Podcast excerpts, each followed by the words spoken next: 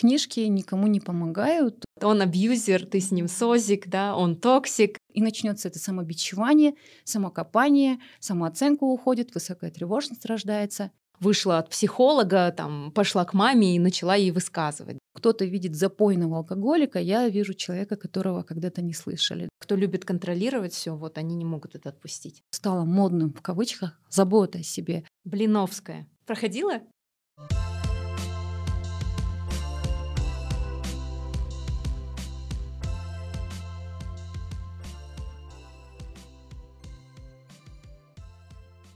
Всем привет! Это подкаст «Морское время», и меня зовут Марина Шарипова. «Морское время» — это подкаст о проактивных людях, которые рассказывают о своем любимом деле. Вы можете слушать этот подкаст на всех платформах для прослушивания подкастов, а именно Apple подкасты, Google подкасты, Яндекс Музыка, Castbox и другие. А теперь и еще в YouTube. И моя сегодняшняя героиня Саулинтай Талгатқызы, психолог, а, гештальт-терапевт, арт-терапевт. Welcome. Привет. Привет. А, Саулинтай, моя патрон, да. и также а, слушательница подкаста. Ты, наверное, все выпуски, да, прослушала? Некоторые по несколько раз. Ага, какой? С какой? Бородиной. С Лерой Бородиной. Где-то, наверное, уже раз шесть, пять. Вау. Может быть, тогда. Вау, супер. А, я очень рада, что мы наконец записываем с тобой эпизод. Мы очень давно хотели. И сегодня, друзья, мы будем говорить про психологию, про самозванцев в профессии, про то, как стать хорошим психологом, как выбрать психолога, а, как помочь себе, вот, и о твоих проектах. Поехали. Поехали. Мы начинаем с Блица. А, я задаю краткие вопросы, ты тоже можешь отвечать кратко или длинно. Что ты успела сделать за сегодня? Позавтракала с подругой. Классно. Время сейчас час, поэтому у тебя было такое расслабленное утро. Для меня, как для человека, который не любит этот формат вообще встречи, и для интроверта это очень даже большое дело. Угу, отлично. А как ты думаешь, в чем твое призвание? Слышать людей, видеть людей. А, что ты сейчас читаешь? Сейчас я читаю а, Норвуд. Есть такая книга называется «Почему это произошло именно со мной?» для созависимых. Интересно, хорошо. А кого ты читаешь в соцсетях? В соцсетях я читаю... Вообще в соцсетях я мало кого читаю, потому что чтобы кого-то читать, блогеров, либо личностей, у меня уходит много времени, потому что я все равно, я вижу людей, я на это эмоционально откликаюсь, у меня уходит много ресурса. Поэтому, если посмотреть мои соцсети, я, в принципе, мало на кого подписана, и половина из них — это такие же психологи, которые тоже не ведут блог, угу. поэтому я, в принципе, наверное, в этом плане тоже скучный человек. Ну, тебя читаю, Улпан читаю, Роган Рокси, вот. Здесь на меня нельзя полагаться. Окей. Okay. А, твой идеальный отдых? Мой идеальный отдых — это я, книга с фломастером, скорее всего, и все. Море, лес, горы. Скорее всего, горы, лес, да. Я дитя гор, поэтому, скорее всего, так. Я не люблю загорать, поэтому это не моя история. Я скучный человек, Марина. Это неправда. Это не скучный человек. И последний вопрос Блица. Твоя идеальная работа? Моя идеальная работа — это вести тренинг групповой психотерапевтический, либо вот в кабинете. По этой же системе я не, не ухожу в инфопродукты, я не ухожу в массу, потому что тогда я потеряю то, за что я люблю свою профессию. Это вот интимность такая. Вот. Об этом мы еще поговорим, о том, что такое угу. групповые тренинги, а, из чего состоит работа психолога. Вот, спасибо большое, Блиц окончен то, о чем бы я хотела с тобой поговорить в первую очередь, вот сейчас вот а, реально вот в моем окружении, может быть, я притягиваю, у, у каждого есть либо свой психолог или свой психотерапевт, и многие даже так потрунивают как-то, это стало модным, это и тема стендапов, да, и в блогах. Вот как ты сама считаешь, это стало модным, либо это просто стало как-то видимым? Ходить к психологу? Мне кажется, мы наконец-то, мы, все казахстанцы, наконец-то начали жить хорошо и начали заботиться о себе. Я думаю, стало модным, в кавычках, забота о себе. Здоровое питание, спорт, уход за собой, а, вопрос границ личных, разговаривать с детьми. То есть, наконец-то нам стало до этого есть время, ресурсы, и психология то же самое. Сейчас нормально лечить зубы, ходить через каждые полгода к, псих... Э, к стоматологу. И то же самое, психология — это тоже один из таких пунктов, которые есть у людей. Так или иначе, даже если нет психолога, люди ходят на тренинги, они покупают какие-то курсы, ну, каждый заботится о себе как может. А как было до, вот если, например, 10-20 лет назад? Тоже же жили богато, жирно. Вспомним нулевые жирные. Смотри, угу. есть пирамида Маслоу, да, пирамида потребностей. Буквально лет 15-20 назад люди удовлетворяли первую ступень. Безопасность, еда, одежда. И, да. соответственно, так как уровень жизни растет, сейчас мы уже на выше уровнях, когда нам уже важно признание, лидерство, дружба, любовь, общение, контакт. Видишь? Поэтому от экономики много чего зависит. Mm. Вот как. Угу, хорошо. Научный подход. Классно. Давайте сразу, вот я для наших слушателей, зрителей тоже хочу, вот давай разберемся с дефинициями. Я буду, наверное, сегодня такие вопросы задавать, как нуб, как новичок, вот, потому что очень много, как я сказала, каких-то даже заблуждений да, вокруг психологии. Во-первых, психология — это наука. Это наука. Вот, ребят, это наука, и ничего не имеет общего с астрологией, нумерологией, чакрологией, кар кармологами, да, э, что еще есть, энерготерапевты. То есть э, психология — это наука. Вот. И можешь ли ты рассказать, чем отличается психолог от психотерапевта, а, психиатра, психоаналитика, да, угу. ну и так далее? А, Все, что вот ты до этого сказала, это из серии экзотерики. Оно имеет место быть. И я не против. То есть, когда человеку очень плохо, он верит в чудеса.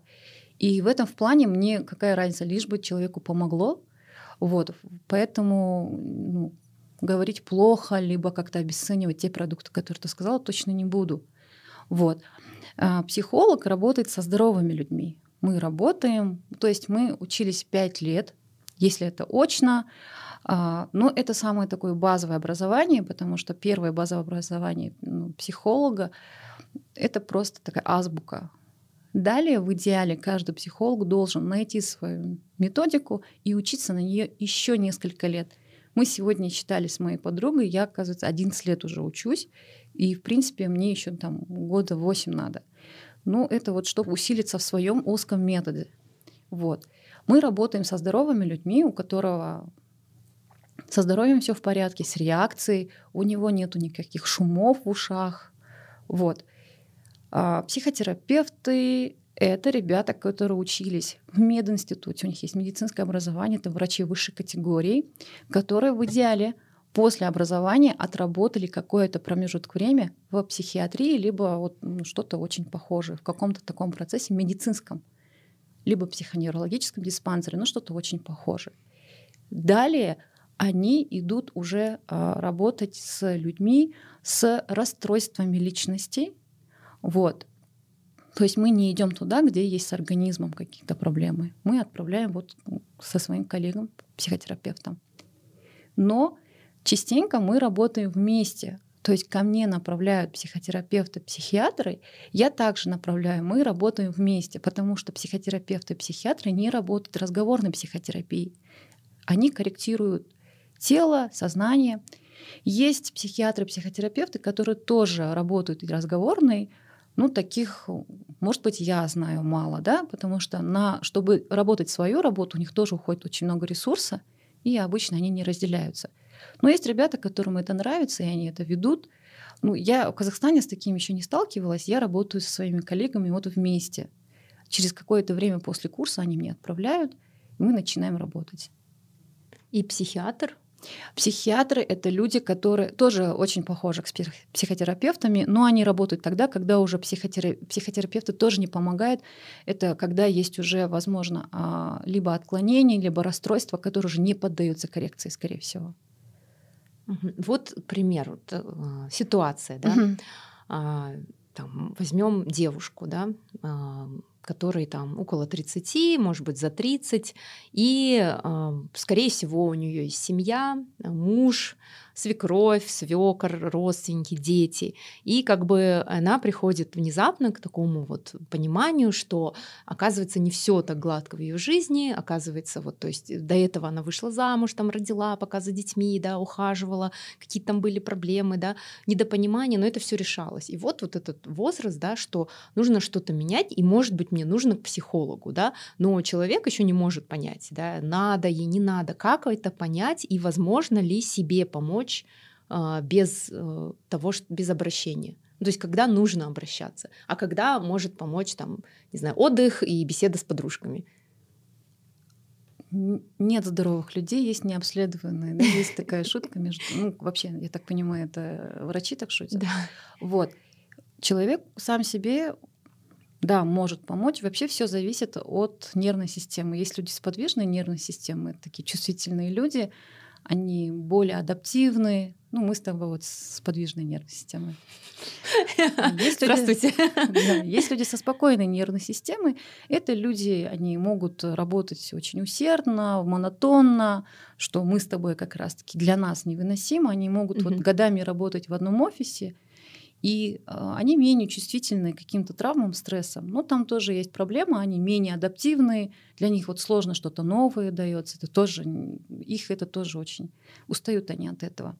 Так вот, здесь, вас, во-первых, зависит от нервной системы. Скорее всего, человек со спокойной нервной системой, возможно, даже не придет к психологу, так как он, в принципе, в жизни много чего менять не будет. Он не будет переезжать, он не будет начинать новое. Не потому, что он этого не хочет. Ну, для него это слишком сложно, и он остается в своем, и ему нормально. Люди с подвижной нервной системой, они чувствительные. Что такое чувствительные? А у них везде есть глаза. Они чувствуют, что происходит фоном. Это их сильная сторона, но это и ахиллесова пята тоже, потому что это высокая тревожность, это мозг невозможно успокоить. И вот э, людям со спокойной нервной системой, да, скорее всего, им поможет и медитация, спорт, э, с людям с подвижной нервной системой, но это будет помогать только в первую пору. Здесь опять-таки зависит от стрессов, от того, как прошло детство, насколько она травмирована. А, здесь несколько факторов. Кому-то помогают ну, те же марафоны, да, такие, которые ну, для меня как-то смешно, но я понимаю, идет масса людей, оно им помогает, ну и слава богу. И здесь еще очень важно, Марин, я работаю, например, а, психотерапией долгосрочной, да, то есть у меня не краткое, долго веду людей. А мы считаем, что есть семь шагов. Первый — это вера в чудеса, вот то, что там марафоны, медитации. Далее, когда ищут краткосрочный путь, и все равно в конце приходят к долгосрочной терапии. Ну вот я сижу в конце и жду. Вот. Поэтому вот та девушка, априори примерно, которую ты говоришь, даже если вначале будет помогать себе сама, если стрессов будет больше, а, стрессов будет больше, потому что человек взрослеет, там, например, то, что было ценно в 25, в 30 уже не ценно, а в 35 mm-hmm. вообще уже хочется бессознательно от всего этого избавиться. Это архетипы работают так, потребности другие. Вот. И ну, все равно сначала, возможно, легкие варианты попробует, потом пойдет к психологу, который говорит, да, за три месяца я это все исправлю. А через какое-то время, ну, поехали. В общем, будет вот так. Книжки читают, да? А, вообще Книжки никому не помогают, точно так же, как не помогают никакие вебинары. Почему, ну, почему тогда на Ютубе не работают вот все курсы, которые есть потрясающий материал есть на Ютубе. Я сама какое-то время вебинары покупала у своих наставников. Они ну, бесплатно даже есть. Психотерапия заключается в том, чтобы рассказывать о том, а, что у тебя болит, либо в негативном опыте, либо наоборот уже в, а, про какую-то динамику. Если это ну, не рефлексировать, оно в себе остается, значит, психотерапии не произошло. А в книге этого нет, поэтому это все не работает. Вот я сейчас покажу заскринила. Я когда готовила вопросы, угу. я зашла да, в Инстаграм. Да, Нет, вначале я зашла в свои скриншоты. Оказывается, у меня очень много уже на протяжении, не знаю, двух угу. лет. я скриню самые популярные. Вот ты ведешь а, рубрику «Психолог Тайм» угу. и, и «Саулинтай Недит», угу. да, где можно задать вопросы. И э, вот как раз то, что заскринила, можно ли самостоятельно, читая книги, понять психологию до 100%, до 100% понять возможно, принять нет. Нет. Да. А, но, наверное, вреда нет от таких книг. Слушай, да? а, точно есть. Есть? Да, потому что от того, что ты много всего понимаешь, угу. ты только рождаешь высокую тревожность. Давай я тебе объясню вообще, почему важна психотерапия простым языком. Давай, давай. Смотри, есть такое понятие бессознательное. Вот все говорят, но никто не понимает. Угу. А, по сути, например, ты знаешь, как нужно реагировать, когда там твой ребенок шумит. Либо ты головой понимаешь, книжку прочитала, когда твой муж как-то по-другому с тобой конфликтует. Все, ты молодец, ты это поняла, но в моменте конфликта твое тело тебе не слушает, головой ты все понимаешь, а тело ну никак. Почему? Тебя не пускают, потому что в твоем теле есть травма, которую ты когда-то проживала. И тебе психика говорит, Марина, attention, не идем, мы туда не идем, нам туда небезопасно. Я не хочу, чтобы тебе заново было больно. Угу. И поэтому это и есть называется бессознательно. Ну, Но то есть ты, если привыкла кричать, да, ты ну, начинаешь кричать, да? Да, давай теперь попробуем на измене, да, объяснить. Ага. Например, есть люди, которые изменяют, ага. ну, и мужчины, и женщины изменяют, ну, кто подкаст слушает. Мы никого не осуждаем, да? Абсолютно. А самое главное, чтобы для пары это было норм, ну вот. А, вот смотри, есть люди, которые, вот мужчины говорят, я изменяю это там чисто физически. Угу. А, я не склонна к этому верить, но понимаю, откуда у них это берет. Например, даже та же женщина, у нее может быть любимый муж, все хорошо в семье, но вот это вот флирт, который переходит за грань, она тоже не контролирует. Mm. И она от этого не рада. Так же, как мужчина, который физиологически ищет секс, он тоже не рад, потому что он действительно любит жену, он действительно ценит все, что есть. Но контролировать свой флирт, который переходит за грань, он тоже не может. И это и есть бессознательное тогда, когда травмы рулит. То есть у женщины, у которой есть травма отвержения, если вот в комнате меня не принимает сразу, не восторгается мной, значит, меня отвергают, это какая-то своя базовая травма. И вот, выходя на улицу, приезжая, не знаю, даже на заправку, если на нее не обращать внимания, для нее это травма, то есть attention, и она автоматом начинает заигрывать и все такое. То есть это бессознательно. Вот что такое бессознательное, вот что мы как раз, я у себя и корректирую. Вот. И книга здесь ну, никак не поможет, наоборот, она будет рождать высокую тревожность, потому что ты уже знаешь, как это должно быть, а ты не можешь, и начнется это самобичевание, самокопание, самооценка уходит, высокая тревожность рождается. А с книгой я всегда вот так объясняю. Вот у вас болит живот, вы идете в аптеку, вы же не купите 30 а, лекарств, по ну, все, что касается живота. Вам нужно конкретно. И вот книги то же самое. Это как будто бы ты 300 лекарств выпил, одна-то сработает. Но зачем? Ты печень посадишь. То же самое, ты высокую тревожность просто родишь. Это то же самое.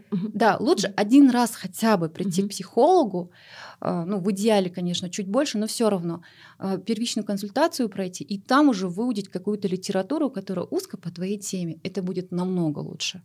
Угу. Это вот хотела сказать, когда начинает что-то болеть, мы лезем в Google, сразу смотрим, угу. какие симптомы, и там можно и рак найти уже да. у себя, и все, и потом тебе еще хуже, а нужно пойти к врачу да. на самом деле, вот, и сдать какие-то анализы, да, и уже с тобой, возможно, все в порядке. О, окей, да, я этот, обещаю, я не буду сейчас превращать наш эпизод в сеанс психотерапии такая. А уже я хочется, тебе не да? дам тоже. Да, да, да, ты тоже не дашь.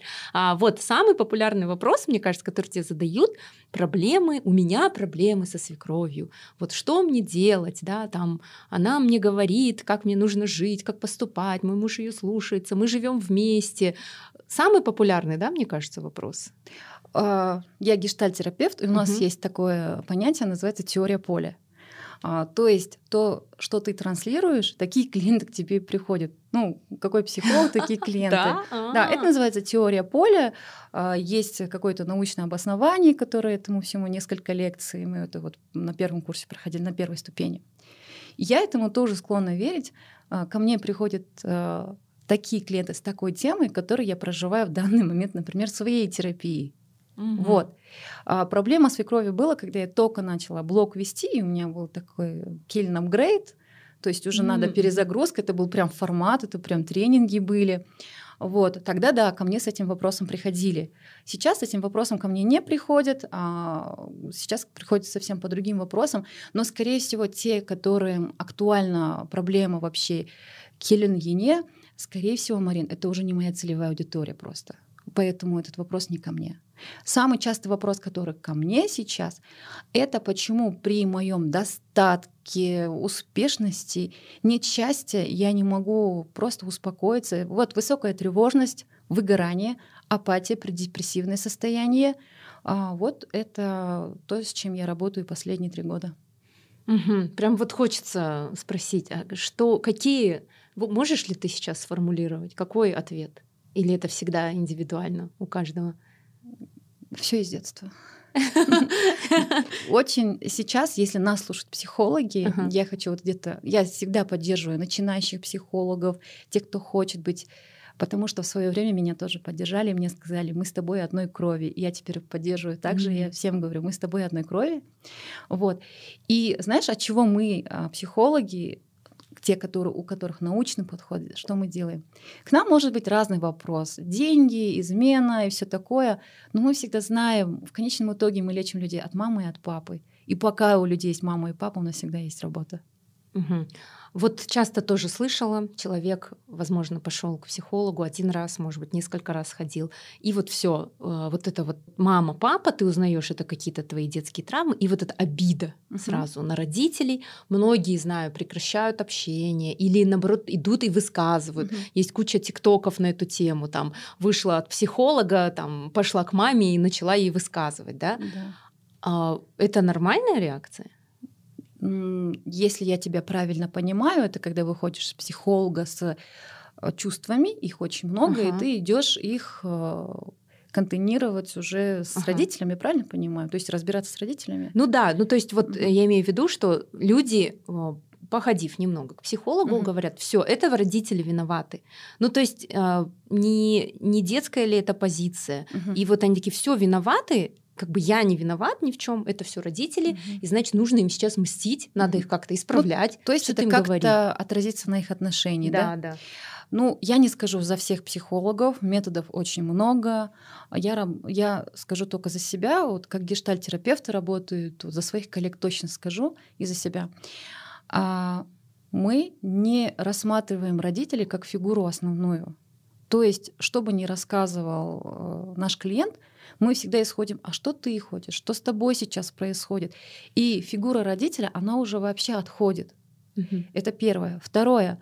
Есть такое понятие, как контракт. Есть такое понятие, как экологичность. Например, если, Марина, мы с тобой бы работали на тему твоей мамы либо папы, я бы сразу сказала, слушай, я стопроцентно уверена, что твои мама и папа классные люди, потому что ты дошла до психолога, ты купила курс, а это значит, ты интеллектуально уже высокого уровня. Угу. А это от родителей.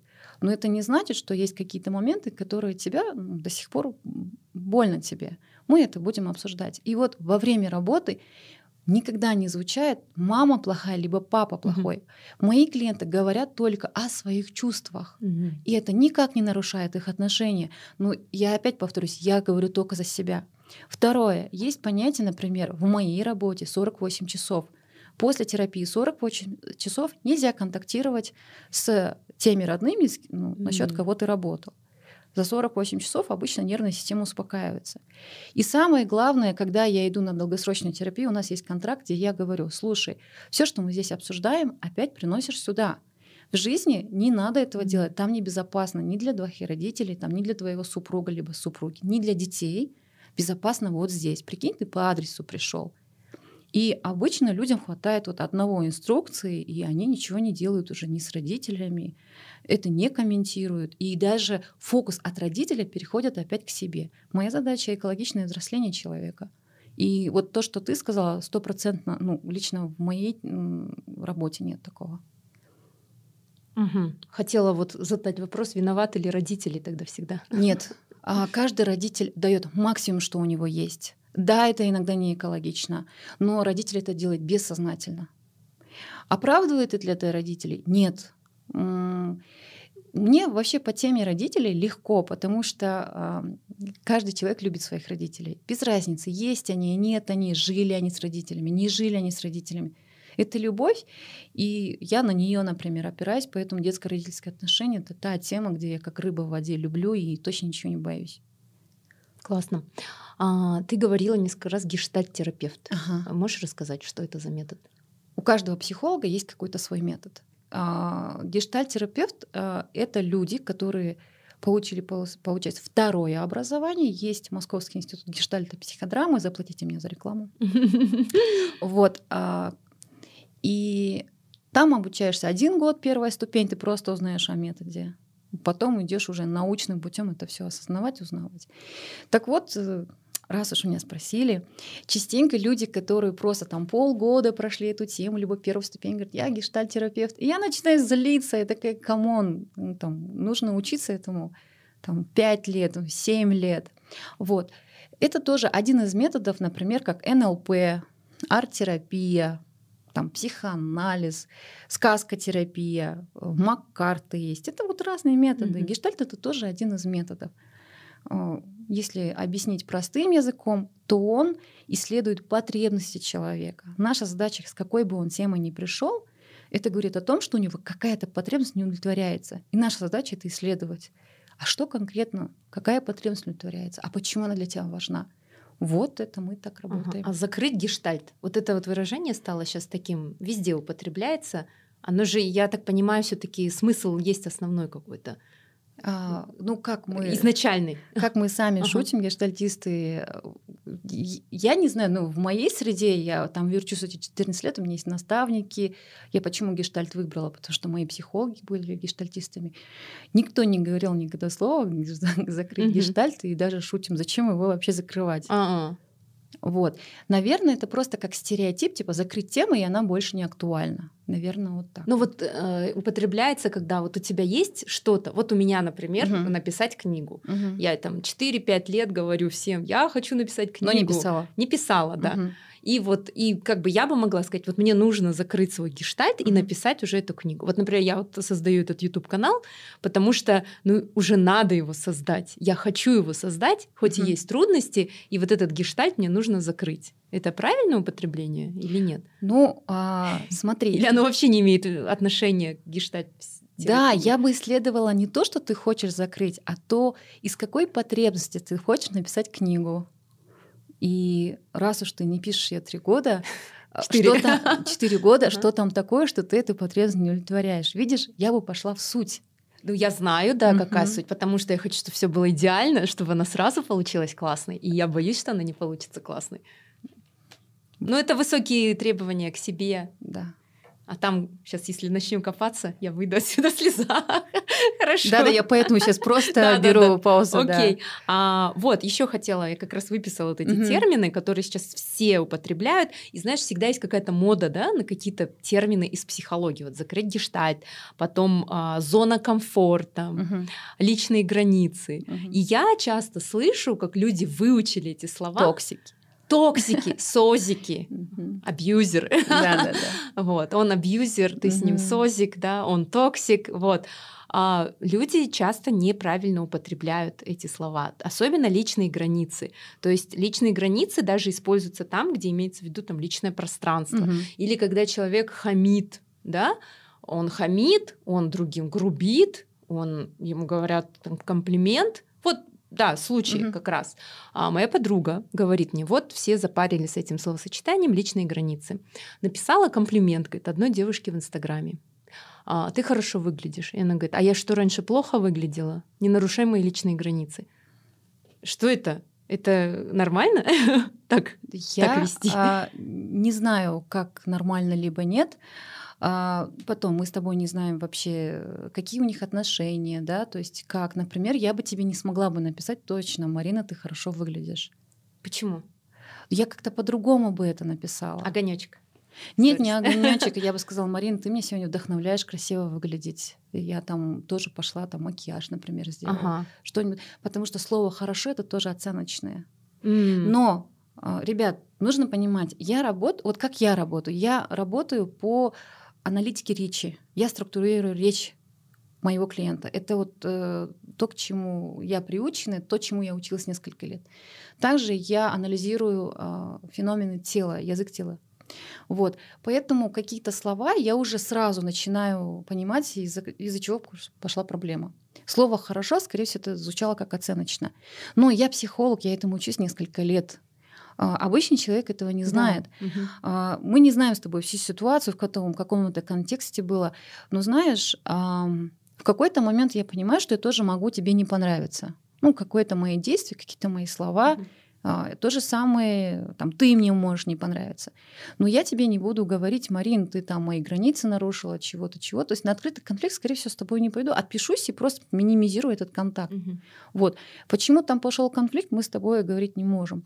Нормально или нет, мы тоже не можем говорить. Для кого-то это нормально. Есть семьи, которые там на высоких матах с друг другом разговаривают, угу. и это очень э, экологично, нормально смотрится. Есть э, где интеллигентно. Так что нормально это оценка тоже не могу оценивать. Насчет личных границ. Я думаю, что эта тема была и раньше, во время СССР еще. Но это мы не знали, как это называется, как и синдром самозванца. Это тоже такое клише сейчас да, такое. Да. Просто не было этого термина. В принципе, это было всегда. Вот. Мне лично тема личных границ никак не мешает мне, не режет ухо, Поэтому я даже не понимаю, в чем здесь проблема. То, что люди защищают свои границы, ну, нормально. Ну вот что такое личные границы? Хорошо, тогда спрошу Личные так. границы, они нечеткие, они всегда плавают. Их невозможно четко установить. И даже когда у меня приходят и спрашивают, я не могу защитить свои личные границы, я говорю, ну ты же не на войне, что их защищать-то? Угу. Вот. Давай я попробую тоже перефразировать, возможно, для слушателей будет интересно. Я предлагаю вот так, не защищать личные границы, а создавать себе среду, где тебе экологично и комфортно находиться. И вот в экологичной, комфортной среде там даже нарушение границ для тебя очень хорошо проходит. Ну, например, моя среда — это мои психологи, коллеги, с кем мы арендуем офис, это мои две группы, где я учусь, это мои подруги, приятельницы, с кем я общаюсь. Ну вот все примерно. Соответственно, это моя среда. И я ее создала. Я выбирала тех людей, с кем мне комфортно. И вот даже если бы ты как-то нарушила бы, наверное, возможно, мои границы, это бы меня не ранило, не разрушило бы. Поэтому я предлагаю людям создавать комфортную среду для себя, расти, а, чтобы среда была из здоровых людей, самому а, расти. И еще такое есть, что психологически здоровый человек, у кого есть эмоциональный интеллект, он а, в терапии долгое время. В принципе, он на нарушение границ тоже э, нормально реагирует. У него нет сразу потребности себя защищать, ругаться. Он экологично выйдет из этого. Он не будет никого воспитывать, обвинять. Вот, в принципе, это то, к чему, наверное, нужно стремиться людям. Угу если не вылечить голову, а просто защищать границы, сори, ты просто превратишься в кактус, с которым никто не хочет общаться. Да, то есть сейчас бывает такое, написали что-то неприятное мне, например, в директ, uh-huh. и мне даже неохота отвечать. Да. Там, или комментарий, такой, ой, я, я просто реально думаю, я пришла в этот мир не для того, чтобы перевоспитывать каких-то там... Ну, это тоже ресурс. Да, странных людей, чужих э, в Инстаграме, и легче либо пройти мимо, либо заблокировать. Сто процентов. Я редко, кстати, блокирую, просто не отвечаю. Я думаю, ну, то есть меня, возможно, пытаются как-то зацепить, uh-huh. да, это же люди. Ну, од- ладно, одно, когда тебе комплимент сказали, да, вот, а другое, когда тебе реально пытаются зацепить кто-то в интернете, и вот ты, если ведешься, ты уже все. Вот реально ответишь один раз, ты пропал, ты в эту вот уходишь в эти разборки на несколько дней. Смотри, там же как Э, тоже, а вдруг один из таких грубиянов, людей попадут в твою травму. Ты все равно включишься, даже если ты не ответишь, ты все равно будешь переживать изнутри. Почему я ей как раз предлагаю не защищать границы, а идти лечить головы, да, исцеляться. Uh-huh. Вот, ну там же не попадет один на другого. И давай я теперь попробую тоже из, э, ну, вот, объяснить. Вот смотрите, у нас вот э, в той части, которая отвечает за нашу психику в мозгу, есть три зоны. Есть а, здоровая зона, есть выздоравливающая зона, есть травмированная зона. Во время, когда мы получаем травму либо стресс, травмированная зона увеличивается. Когда мы идем к психотерапевту, либо получаем поддержку, помощь и отходим от травмированной ситуации, у нас, э, соответственно, растут две вот эти вот здоровые зоны. И вот человек, когда травмированный зоны больше, угу один стресс, другой, третий. Например, вот, ну, мамы особых детей, они каждый день травмируются. Либо люди, которые работают на ужасных условиях работы, они тоже травмируются, да, где надо с людьми каждый день общаться, где каждый может на тебя и наругать. Это тоже травмированная зона. Так вот, человек из травмированной зоны не может просто так не, контактировать с людьми, как здоровый человек. Угу. Он тоже также из негативных чувств будет с другими контактировать. Поэтому вот как в ТикТоке либо в Рилсе обычный человек видит хама или грубияна, а психолог в этом видит человека, который там ни, никак не может себя защитить, либо которому не хватило внимания. Там кто-то видит запойного алкоголика, я вижу человека, которого когда-то не слышали, да? Ну вот, то есть алкоголизм, там, болезнь неуслышанного. Ну, примерно. Вот. Э, вот в личных границах я вот так бы ответила. Вот помнишь, обсуждали 5.32 сериал, серия про э, бессистемного маньяка, где вот этот боксер, да, парень, который просто, ну ты же рассказывал, он, он травмированный человек, раз да. он столько копил агрессии в себе. Угу. И потом пошел там и груди отрезал, на прохожих бросался, а потом угу. еще своего ну вот если шефа. именно этот человек, угу. то это уже не мой клиент, ага. это клиент моих старших коллег, э, уже психиатра. Угу. Потому что вот психиатры это люди, которые работают с людьми, которые опасны для себя или для других. Да? Вот. Да. А, а он опасен для себя или для других, поэтому это э, пациент психиатра. То есть я бы уже с ним не работала. Угу. Соответственно, скорее всего, психотерапевт тоже не работал. Психотерапевт ага. работает с людьми, которым самому плохо, но он для других не опасен. Вот. Вот, кстати, да, к предыдущему вопросу, вот сейчас на этом примере да, классно да. объяснила. То есть вот из 5.32 это точно пациенты психиатров. Я, вот если мои клиенты, которые из травмированной зоны, да, это вот как раз-таки, я как сказала, на примере мамы особых детей. То есть они травмируются каждый день, когда видят своих особых деток. Когда даже не видят их, видят здоровых людей. То есть они опять попадают mm-hmm. в свою травму. Соответственно, у этих женщин, э, ну, героев, просто я работаю с мамами особых детей, у нас есть такой социальный проект, э, психологическая поддержка. Соответственно, они из травмированной зоны контактируют с миром. То есть боль, разочарование, обида. И вот им просто так говорит, да, возьми себя в руки, возьми ответственность, общайся, меняй среду, ценить себя. Э, наоборот, это еще более усугубит их психологическое состояние, потому что травмированные зоны больше. Вот, это очень важно. И вот то же самое, когда сейчас это всюду тоже говорят, прими себя, люби себя. Просто прими себя. Просто, Просто люби себя. Как, угу. Но это же недостаточно. Кому-то достаточно, Марина. Да? Кому-то, да, может быть, этого достаточно в моменте именно этом.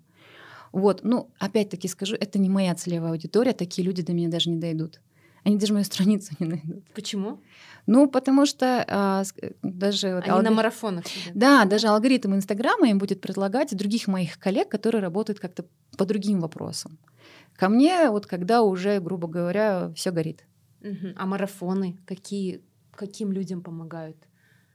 Марафон это вот, а, как я сказала, семь шагов ада мы называем. Самый последний это долгосрочная терапия. Ага. Марафон это из первой части, когда веришь в чудеса, ага. волшебство, и людям по первой. И вот я понимаю, почему восторженные отзывы. Да, да. Для человека, который никогда а, не соприкасался, это действительно классно. Тебя выслушали, тебе поддержали, тебе сказали приятные слова, понимаешь? Просто если когда я приехала в 17 лет в город, вся травмированная, хлам, и мне кто-нибудь сказал бы, да ты классная, прими себя, ты талантливая, я бы просто в пятки бы целовала этому человеку. Это мне не хватало в то время. Mm. Но э, Почему я спокойна? Ведь а, эти люди, которые проходят марафон, через какое-то время, они же тоже растут, и этого им будет мало. Потом опять будет мало, и все равно все Хорошо. дороги ведут ко мне. Блиновская. Да. Да. Проходила? Нет. Нет? Нет. Что думаешь? Это а, для этих людей, да? Я восхищаюсь угу. этим потрясающим продюсерским проектом. Угу. Я считаю, что там сидит просто гениальная команда маркетологов, копирайтеров, бизнесменов. Браво просто люди, как она говорит, там, и беременеют, и что да? они покупают себе, да. и на доход выходят. Ну, это мне выгодно. Люди идут, а через какое-то время Блиновской станет мало, и, глядишь, до меня тоже какая-то честь дойдет. Я вот Лобковский, Шахов, а, это все проекты. Нужно понимать, что это очень хорошие проекты. Кстати, мне тоже предлагали. А, и я почему рада? Ну, то есть я уважаю всех, кого я назвала, потому что они популяризируют, в принципе, заботу mm-hmm. о себе, mm-hmm. психологию, Это же, я же тоже в этой лодке. Поэтому меня только респект, уважение и также уважение вот к женщинам, которые все проходят. Молодцы. Что-то начали делать, чтобы позаботиться о себе.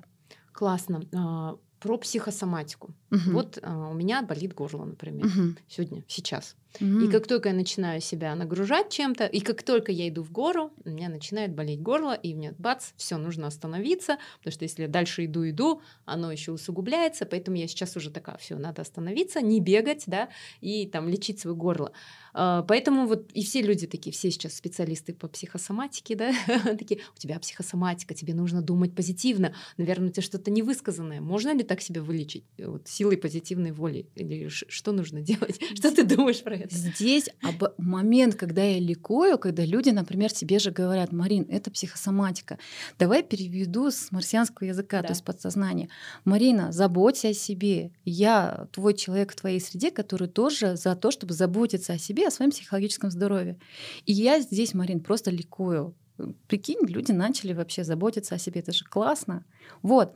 Но другое дело, что психосоматика, вот если горло болит, это там о том-то, а, ну, здесь, да, это уже как, кто как говорит. Так как у меня научный подход, если бы вдруг ты ко мне пришла бы как uh-huh. клиент а, со своим больным горлом, и я бы не взяла бы тебя, я бы тебя отправила к врачу, к терапевту, соответственно, который дальше бы направил, направил, и, в общем, тебя вылечили. Uh-huh. Вот. Потому что а, если ты ко мне придешь, и тебя еще врач не обследует параллельно, то во время работы могут открыться такие чувства, что, скорее всего, твой симптом усилится. То есть э, горло может перейти в какую-нибудь аллергическую реакцию, то есть уже связано с что-то с легким, либо еще другое. И я здесь не хочу быть участником, либо виноватым по убиению своего клиента. Моя задача, чтобы он пошел к врачу, вылечился и потом встал на учет, например, если у него какие-то другие заболевания. И уже когда врач разрешит и говорит, да, если вдруг усилится, мы это держим под контролем, uh-huh. да, мы с этим работаем. Но в первую очередь, что такое симптом? Симптом это как, ну, психосоматика та же, да. это симптом. Симптом это когда столько было стресса, что организм уже не выдерживает, и это переходит в болезнь. Все это симптом, это уже не наша часть, это часть вот потрясающих врачей, которые вот несколько лет учатся, чтобы делать эту работу. Это значит, мы уже там некомпетентны. Угу. Вылечился, пришел, окей, мы над этим работаем. Угу все, хорошо, буду лечить горло. Да, лучше полечить. Да. А, давай перейдем к твоим проектам. Давай. А, как раз мы говорили про групповую терапию, да, ты рассказывала, что ты любишь вести а, группы. А, есть у тебя такой классный проект, как мастерская психологов и коучей, uh-huh. который запустилась в прошлом году, который я проходила также. Тренер групп, курс и Жайляу. Uh-huh. Как, как много в этом слове Жайляу. Можешь рассказать про свои проекты? То, что ты говоришь, mm-hmm. это два проекта. Мастерская — это проект, где мы практикуем психологов. Мы — это значит я и еще мои коллеги Жазира Нартаевна и Гульмари. То есть э, мы команда психологов э, с высшим образованием, с высокой квалификацией, которые помогаем нашим коллегам, которые только закончили университет, делимся со своим опытом, как не нужно делать, как нужно делать, и, в общем, такой вот алгоритм а в университете они не, не получают достаточно. В университете знания. получают то, что университет должен. Хорошую базу, хорошую теорию. Это то, что мы в работе используем. Вот. А, все говорят, у меня университет был плохой, и поэтому ничего не знаю. Я всегда говорю, никогда не обесценивайте знания, потому что во время стресса, во время работы вы вспомните mm-hmm. все свои лекции, которые проходили. Поэтому ничего не обесценивайте. Даже если вы не понимаете, лучше напишите это, короче, изучайте. Вот. Мы такой, знаешь, маленький мостик между университетом и практической психологией. То есть наши клиенты — это те, кто хочет открыть частную практику, либо работает в какой-то компании, где нужно консультировать. Вот. Вот мы такой вот мостик. И ага. эта мастерская, помимо... И когда мы начали обучать консультантов, со временем вышло, что многие, оказывается, хотят вести группы, и из-за этого вышел тренер групп. Когда мы запустили тренер групп, получилось, оказывается, люди, которых ведут тренинги, не психологи, тоже хотят этому научиться. И опять это вышло. А проект «Мастерская» сейчас на таком уровне, мы взяли такой тайм-аут, то есть я работаю индивидуально, только с теми, кто хочет отдельно э, позаниматься, пройти практику. Вот. Потому что мы так шли, шли, шли, шли, и поняли в какой-то момент, что это должно переходить в инфопродукт. Вот. А там уже были январские события, и мы в какой-то момент были парализованы, мы психологически никак вообще о проекте не могли думать уже. И когда мы уже более-менее, тут и пандемия ушла, угу. когда мы начали думать, что делать дальше, мы поняли, это должно быть качественным инфопродуктом, чтобы он был доступен, чтобы мало ресурсов тратилось. И когда мне обрисовали продюсеры, да, как это будет, я поняла, что тогда я отойду от того вообще, зачем я пришла в психологию. Тогда мне нужно будет уже меньше времени работать в своем кресле, в своем кабинете и вести тренинги. Это не то, к чему я стремилась, mm-hmm. поэтому я пока поставила на стоп. Ну, в общем, это, ну, я работаю пока только индивидуально. Угу. Хорошо. Что такое жаляу? Жайляо. Простым языком. Я так ревностно отношусь к этому проекту, что вообще не хочется никому говорить. Все, не рекламируем. Я туда поеду, вы не занимайте места. Все, дальше. А, благодаря этому подкасту, то есть это я площадка, где я хочу выразить огромную благодарность и любовь своему наставнику, психологу Риме Павловне Ефимкиной, которая а, вдохновила меня вообще стать психологом. То есть я всегда думаю, да я просто для себя отучилась. И тут я попадаю в 2014 году к Риме Павловне, она ведет групповой тренинг, я, это для меня первый тренинг. И я такая, я смотрю, она как будто все про нас знает.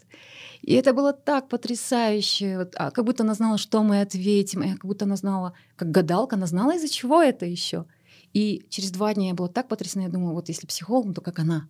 Uh-huh. И прихожу и говорю, как стать как вы? Она говорит, а вот вот вот мои ученики, ты у них спроси, говорит, что они учились. Ну вот примерно такой путь пройди и будешь. Примерно так я и до сих пор и делаю. Вот 14 год и до сих пор учусь, в принципе.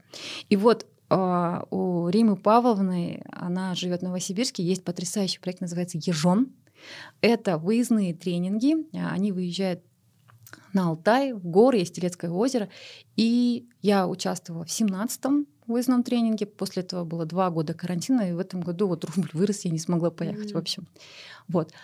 А, я ездила, ну, до того, как я поехала, я видела, как она это все проводит, и думала, господи, вот бы в Казахстане это проводить. Я проводила у себя в Ахтюбе психотерапевтический тренинг, сейчас я объясню, что это такое. И э, потом думала, где бы я в Казахстане это могла бы проводить. Я бы хотела, чтобы это было красиво, этнически, чтобы это еще что-то такое наше национальное, ментальное было там. И у меня были планы, либо это будет Шимкент, мое родное место, да, вот у меня отец оттуда, либо, скорее всего, это будет Кокшетау, ну, такое более. Пока сама не поехала в Нарынкол, и не познакомилась с Русланом, с Шнар, и не увидела потрясающее место горы, это под Тяньшанем, и пока не встретилась вот с самой хозяйкой Жайляу, это Сарсиххан Апа. Я погостила как турист три дня, потом сказала мне проект, я могу привозить людей. Они такие, да. И вот, в принципе, четвертая группа в этом году съездила, это только один раз в год. А, вот. И про родительниц это на самом деле Рима, вот, Рима по-другому это проводит, я по-своему, по-казахски это провожу. У Римы ты живешь в палатках, э, там больше дикой природы. У нас угу. по-казахски готовая еда, мясо, кумыс. Вот, поэтому я даже не стану это менять, моментально другие совсем. Вот. А, псих... Что такое психотерапевтический тренинг? По сути, это групповое консультирование. Mm-hmm. То, что я делаю один час с клиентом наедине, то же самое я делаю там 17 человек в группе. В принципе, то же самое. И здесь очень важно, чем я отличаюсь от других коллег. За всех не скажу, но примерно. Первое. У меня в группе я добиваюсь экологичности. Это что? Это вот если все 17, все 17 рассказали о своей боли.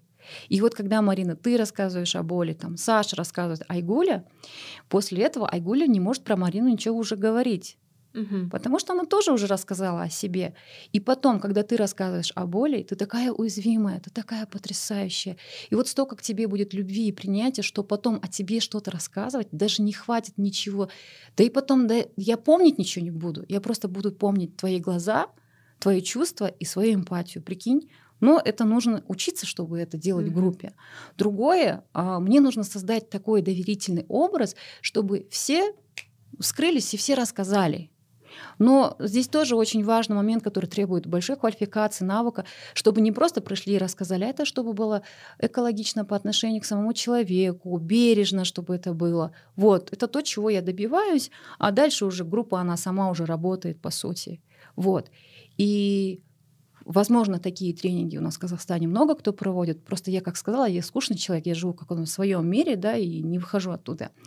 Но в чем суть Жайляо? Я забираю высокотревожных людей угу. а, от цивилизации, от их мира, от их социума, от их жизни на 7 дней. И когда тревожность их а, становится меньше, они могут посмотреть на свою жизнь, на себя со стороны. И Жайляо — это то место, где нет ни твоей семьи, ни твоей работы, ни твоей социальной роли. Там кто-то может быть э, прокурором, кто-то может быть блогером, кто-то там звезда шоу-бизнеса. Но ты там один, и этого так нет, и это так человек расслабляет, высокая тревожность снижается, и здесь он уже горяченький, и я могу работать обнаженный, да, обнаженный, уязвимый. Mm-hmm. Я работаю просто, я могу работать с любыми его травмами в этот момент. И самое главное, приезжая, человек опять не включается в высокую тревожность, он начинает уже заботиться о себе. Я всегда предупреждаю, не езжайте на Жайляу. Вы уже дальше жить так, как вы безжалостно жили к себе, mm-hmm. вы уже не сможете. Вот. Хочу еще добавить, что без связи, ребята, без да. связи, без интернета, без сотовой связи, телефонной, угу. и угу. в основном а, не буду раскрывать. Ну, в смысле, вообще никакой да, связи. А, никакой связи. И даже если у вас есть дети, муж, никого вы с собой не берете да. и едете. Вот. Я просто ездила на Жалял. Но в следующем году с мужьями можно будет. Да? Да. Ну, в смысле, только под условием, что муж тоже хочет пройти психотерапию. А, ага. Я все это время из-за своих ресурсов переживала. На следующий год будет другой формат. Ну, как будет две группы. И я просто, например, если ты приедешь с мужем, и муж тоже с целью пройти психотерапию, я вас разделю на две группы, и вы с ним не будете uh-huh. во время терапии прикасаться. Все понятно. Детей точно нет. Угу. Вот, ребят, я поделюсь своим, да. своим впечатлением. С Жаляо прошло два месяца. Угу. Сегодня какое? Вот 15 Мы как раз какого 13, 13 июня поехали на неделю. И я в прошлом году девочек, вот на которых я подписана, я видела, что они поехали. Они же такие, все, мы пропадаем на неделю из сторис, чук, пропали. Я считаю, что же там будет? Через неделю они а, все, мы приехали, и вот так делиться не хочется. И я такая, как? Ну, как бы ты приехала, поделись, расскажи, да. Ну, вот э, девочки такие публичные, которые ведут, в принципе, да. истории свою жизнь. И в этом году я сама съездила.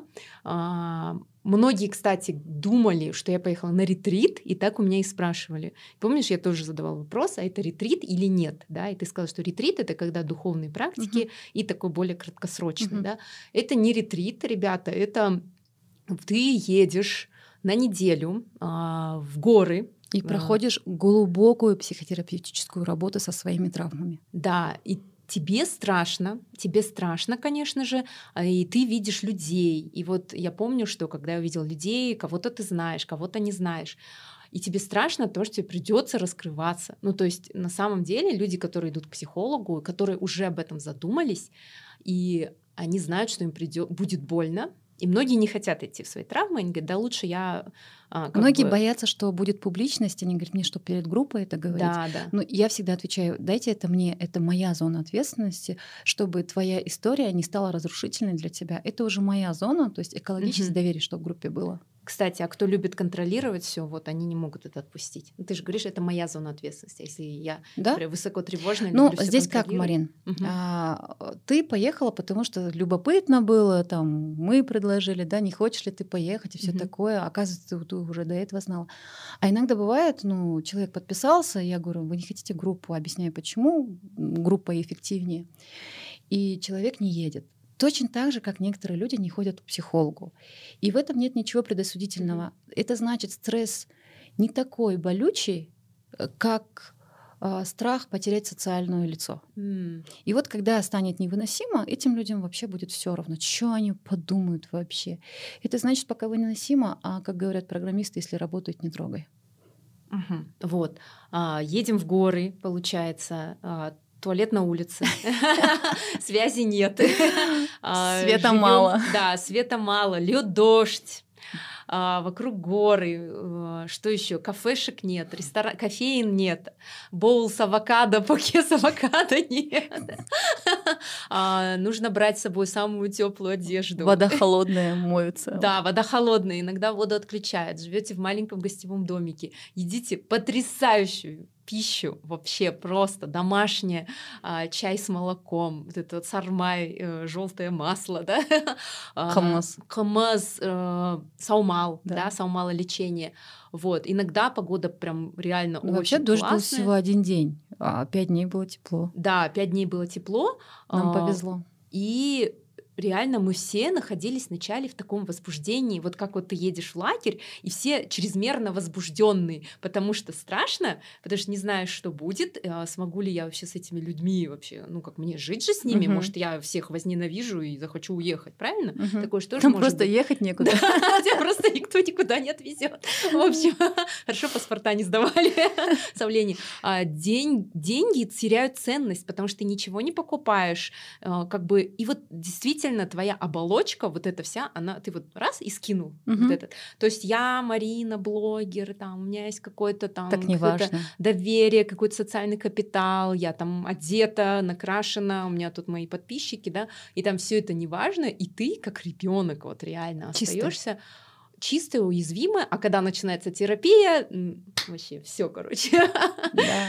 да, это реально классно и круто. Мне вообще все понравилось, и мне понравилось и продолжительность, в принципе, да, что это было и немало, и немного. И было потом страшно возвращаться. И не хотелось включать телефоны. Потому что все знали, сейчас посыпется дождь вот этих всех уведомлений, WhatsApp, Instagram. И когда уже на трассе ехали обратно, включился телефон, и я просмотрела чаты, вот все, что там за 6 дней накопилось, и такая, вообще ничего не произошло. Оказывается, это иллюзия, что без нас так что-то... не важно. Да, что-то будто развалится или еще что-то. То есть с момента, как вообще появились соцсети, и вот мы как стали все время в телефоне, и вот до Жаляо я ни разу, оказывается, так надолго не отключала телефон. Ни разу. Моя задача вот успокоить тревожность и нервной, нервной системе дать перезагрузиться. Это по-любому только на пользу человеку. Но потом угу. у всех был какой-то упадок. Ну да, а, потому что я же говорю, а, жить так безжалостно, как раньше к себе, уже не получается. То есть люди, которые занимались несколькими видами спорта, они обычно оставляют только один, либо перестают вообще. То есть они понимают истинную свою потребность. Действительно, чего я хочу, приходит тогда, когда мы работаем на жале с несколькими базовыми травмами, и после этого только чего я хочу до человека доходит. Вот. И когда приезжает, понимает, что все тлен, вот это, оказывается, я не хотела. Это я делаю, потому что это было так. Ну, не мне вообще важно. И вот а теперь смотри, это же такой маленький кризис, по-старому уже неважно, mm-hmm. а по-новому непонятно. И вот какое-то время, 2-3 месяца для перестройки это нормально. В принципе, это не только после ЖЛЯ, это, в принципе, после глубокой психотерапевтической работы любого, ну, такого психолога, который примерно работает вот в моей методике, например, есть Саша Ройтман. Угу. Я была у него на марафоне, он приезжает иногда в Казахстан, и он всегда говорит, два месяца вам на адаптацию. Mm. Через два месяца мы встречаемся еще раз с одногруппниками, обсуждаем, и дальше уже начинаем жить. То есть это не только я, так все работают. Но опять-таки, ребят, а, которые меня слушают, психологи, либо клиенты, которые вдруг вы захотели на такую. Здесь очень важна квалификация психолога. А, очень важно, чтобы ваш психолог умел создавать это доверительное отношение, чтобы он умел создавать эту экологичность. То есть доверие к тренеру групп такое должно быть потрясающее. Вот как а, ребеночка ведешь, вот. И еще психотерапевту в такой работе очень важно уметь работать с любым состоянием клиента. Там, возможно, у клиента... это работа с травмой. Панические атаки э, нормально вообще после работы с базовой травмой. Если психолог умеет а, быть аптечкой, грубо говоря, тогда да, идите. Но если квалификации нет, лучше за это, конечно, не браться, потому что может быть истерика, может быть паническая атака, может быть психосоматика пойти. И вот здесь вот как раз-таки научный, подготовленный, хороший психолог, у которого есть квалификация в этом в плане, тогда да, можно. Просто я не хочу сейчас, чтобы мы с тобой популяризировали, и все пошли это делать. Да, да, да. Я несу ответственность тоже в этом в плане. Ну, а, например, у нас на Жиле тоже, да, были такие ситуации, когда вот все испугались. Я когда потом уже... Угу. То есть у нас была ситуация, когда у нашей участницы, ну, то есть было высокое возбуждение после работы с базовой травмой. Я на самом деле просто подсела, у меня были свои методики, я еще знала. И там еще важно понимать, я же видела, что дальше ей нельзя идти, поэтому я ее остановила. Mm. Там это тоже нужно знать. Это называется социометрия. Социометрию нужно знать. И я уже знала, ей нельзя идти, поэтому я начала успокаивать. В какой момент, когда уже она пошла в базовую травму, мне нужно было вот из серии аптечки что-то сделать. Я еще знала, если это не сработает, то вот, вот это точно сработает. Uh-huh. Но как-то легко успокоила. Вот.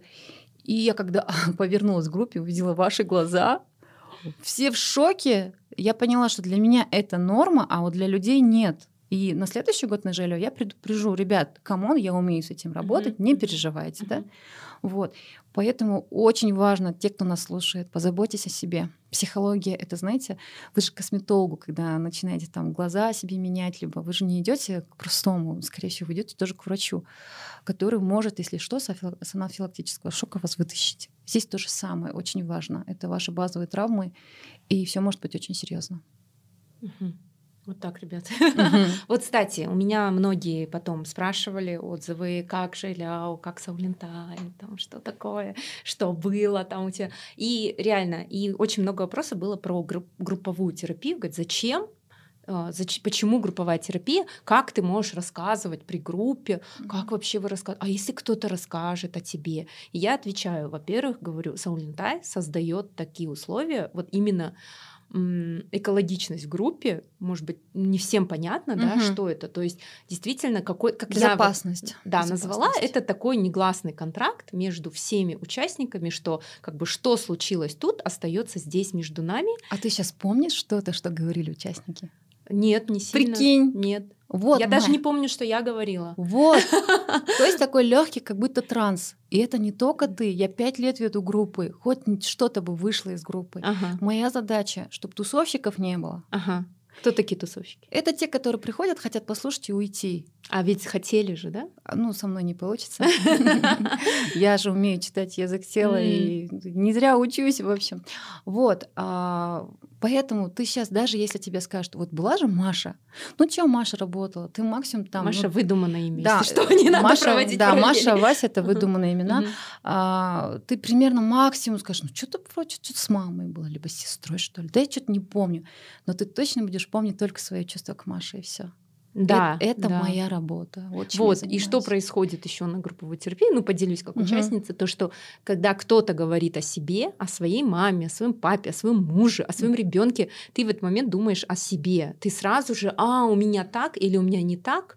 И я помню, у нас же еще вот э, групповая терапия длилась долго, то есть сколько, три часа, да, где-то мы сидели в день. Ну вот э, до обеда два часа, после два часа. А, видишь, я даже не помню. Течение времени вообще замедляется, и ты только у тебя позывы, только вот э, в туалет и все, даже кушать ты не хочешь, пить не хочешь, и ты сидишь и вот слушаешь и не можешь оторваться.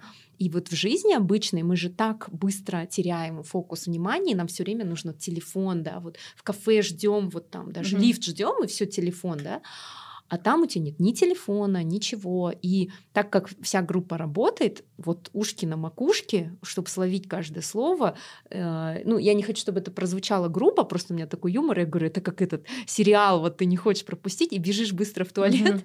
Ну, наушники не убираешь, да? и бежишь обратно, чтобы не пропустить. А все равно пропустил. А все равно пропустил. И раз настроение в группе поменялось, да, как бы «А, что-то я пропустил, поэтому сидишь, терпишь, короче, до последнего. Вот, и да, ну я никого, я, я говорю, это у меня такой юмор, говорю, да? Net, Netflix, я угу. говорю, сейчас буду вам давать Netflix, и мне дают Netflix. Вот, не знаю, мне кажется, все, кто не в теме, не понял. Ну, Почему групповая? Смотри, 17 человек, ты, например, работаешь над своей темой, там, я плохая мама, например. Просто минимум, что я тебе знаю, что у тебя двое детей.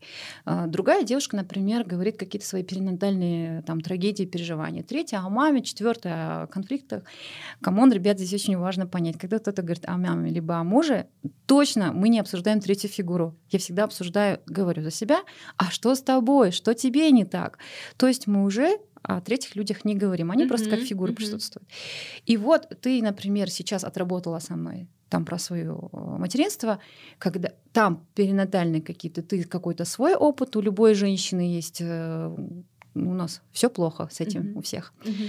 А, там что-то с сестрой, здесь что-то там с папой, там что-то про работу. И прикинь, ты за два часа отработала четыре темы.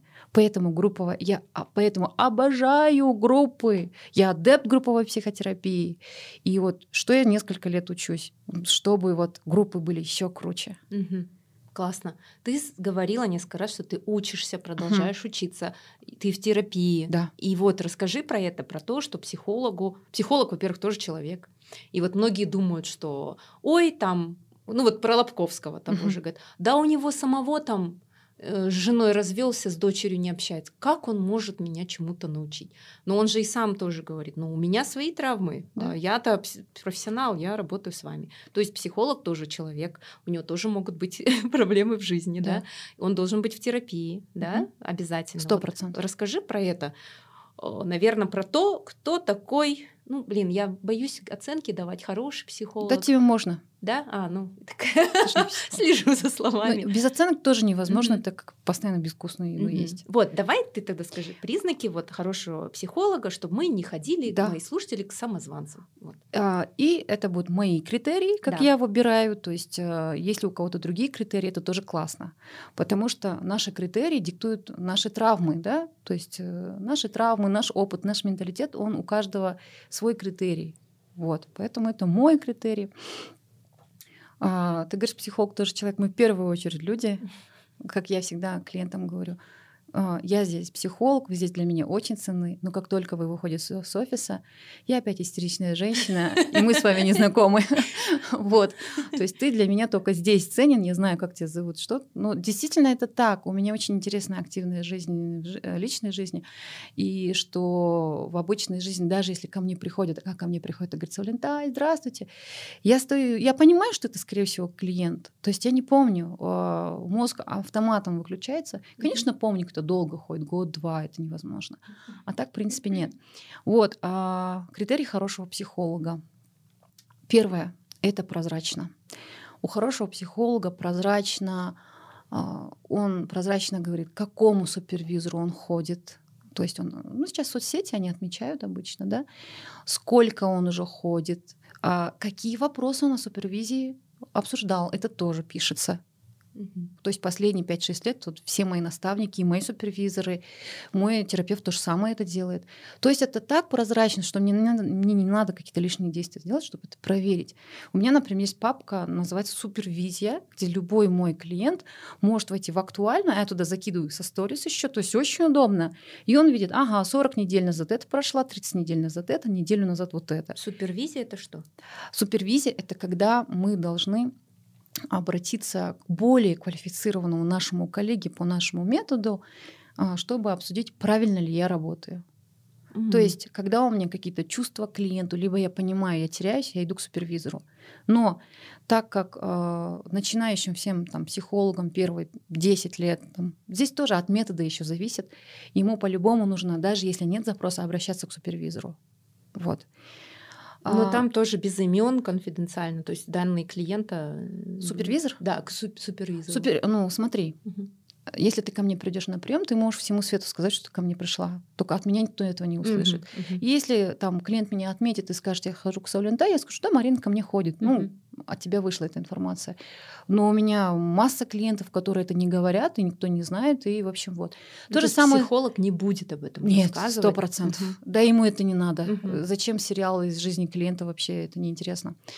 А супервизоры то же самое. Они говорят, кто к ним пришел. Ну, я в своих отмечаю, поэтому они тоже говорят, вот Савлентай ходит ко мне. Вот. Это когда мы постоянно должны э, сдавать, грубо говоря, кровь и узнавать, не болеем ли мы сами.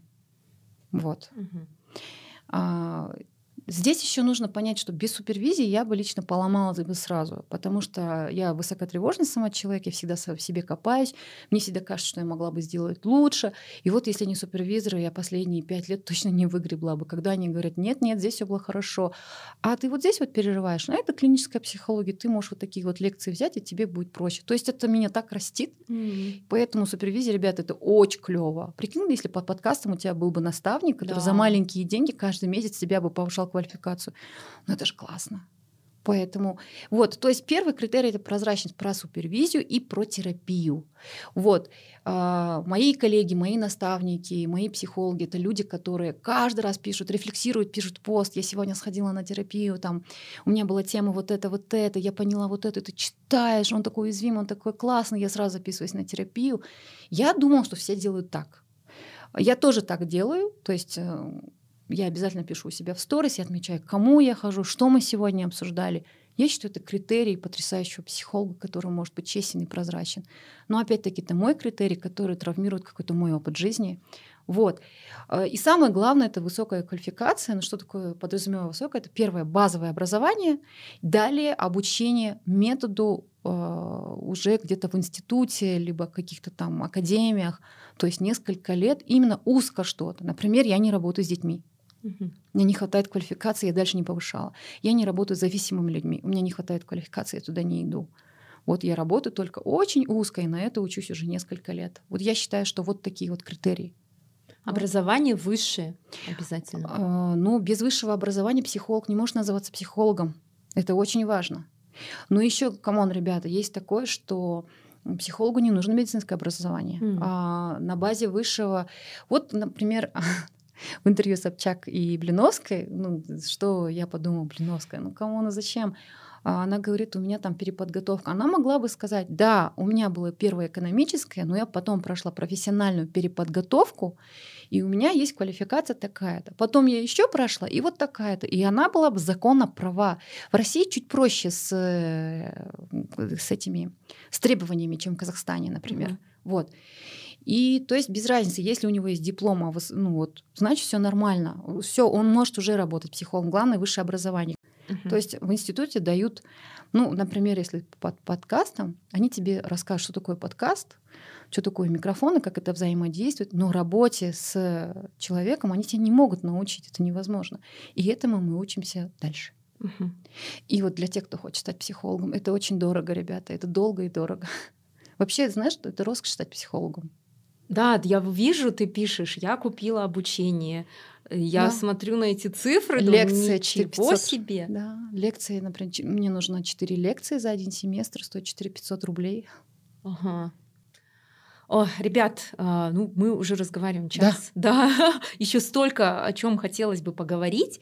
А, я когда готовилась, зашла на твою страничку, у тебя очень классно все сгруппировано в актуальном, и не вот так вот 100 500 сторис, а вот прям а, самое нужное, поэтому, ребят, подписывайтесь на свой А я курс проходила, и нам там говорили, должно быть четко цены, ага. прайс, условия, все. Ну, экономьте время клиентам. Не помню, у кого на курсе, но, в общем, вот. Да, да, да, вот, поэтому информация по жиляу, по мастерской, а, по приемам, да, угу. вот, все есть в профиле Саулинтай. Обязательно почитайте историю, потому что тоже интересная история, как ты консультировала бесплатно, да, ты вот писала. А, к сожалению, сейчас не успеем рассказать, угу. да, вот, но специально оставляю интригу, чтобы вы зашли в профиль Саулинтай и почитали сами. Это классный сериал. Да, не консультируйте бесплатно, не делайте это шок. Да, бесплатно не консультируйте, вот. А, спасибо тебе большое. Я надеюсь, что нашим зрителям и слушателям было интересно. Я надеюсь, что они узнали что-то полезное вообще, да, надеюсь. про науку, психологию, про травмы. И честно, я когда задавала вот эти вопросы, я от тебя ждала каких-то таких однозначных ответов, но ты мне их не давала. Что такое личные границы? И это очень классно, а, мне кажется, Потому да. Потому что личные да. границы это что-то поверхностное, а я работаю научным, я чуть-чуть вглубь ухожу. Вот, вот, ребят. Угу. Поэтому, если вам кто-то действительно, мне кажется, дает такой однозначный ответ и лечит вас, да, как в директе. Еще и бесплатно. Да, в директе лечит вас, в сторис лечит, делай так и так, это хорошо, это плохо, это вот как бы такой тревожный звоночек.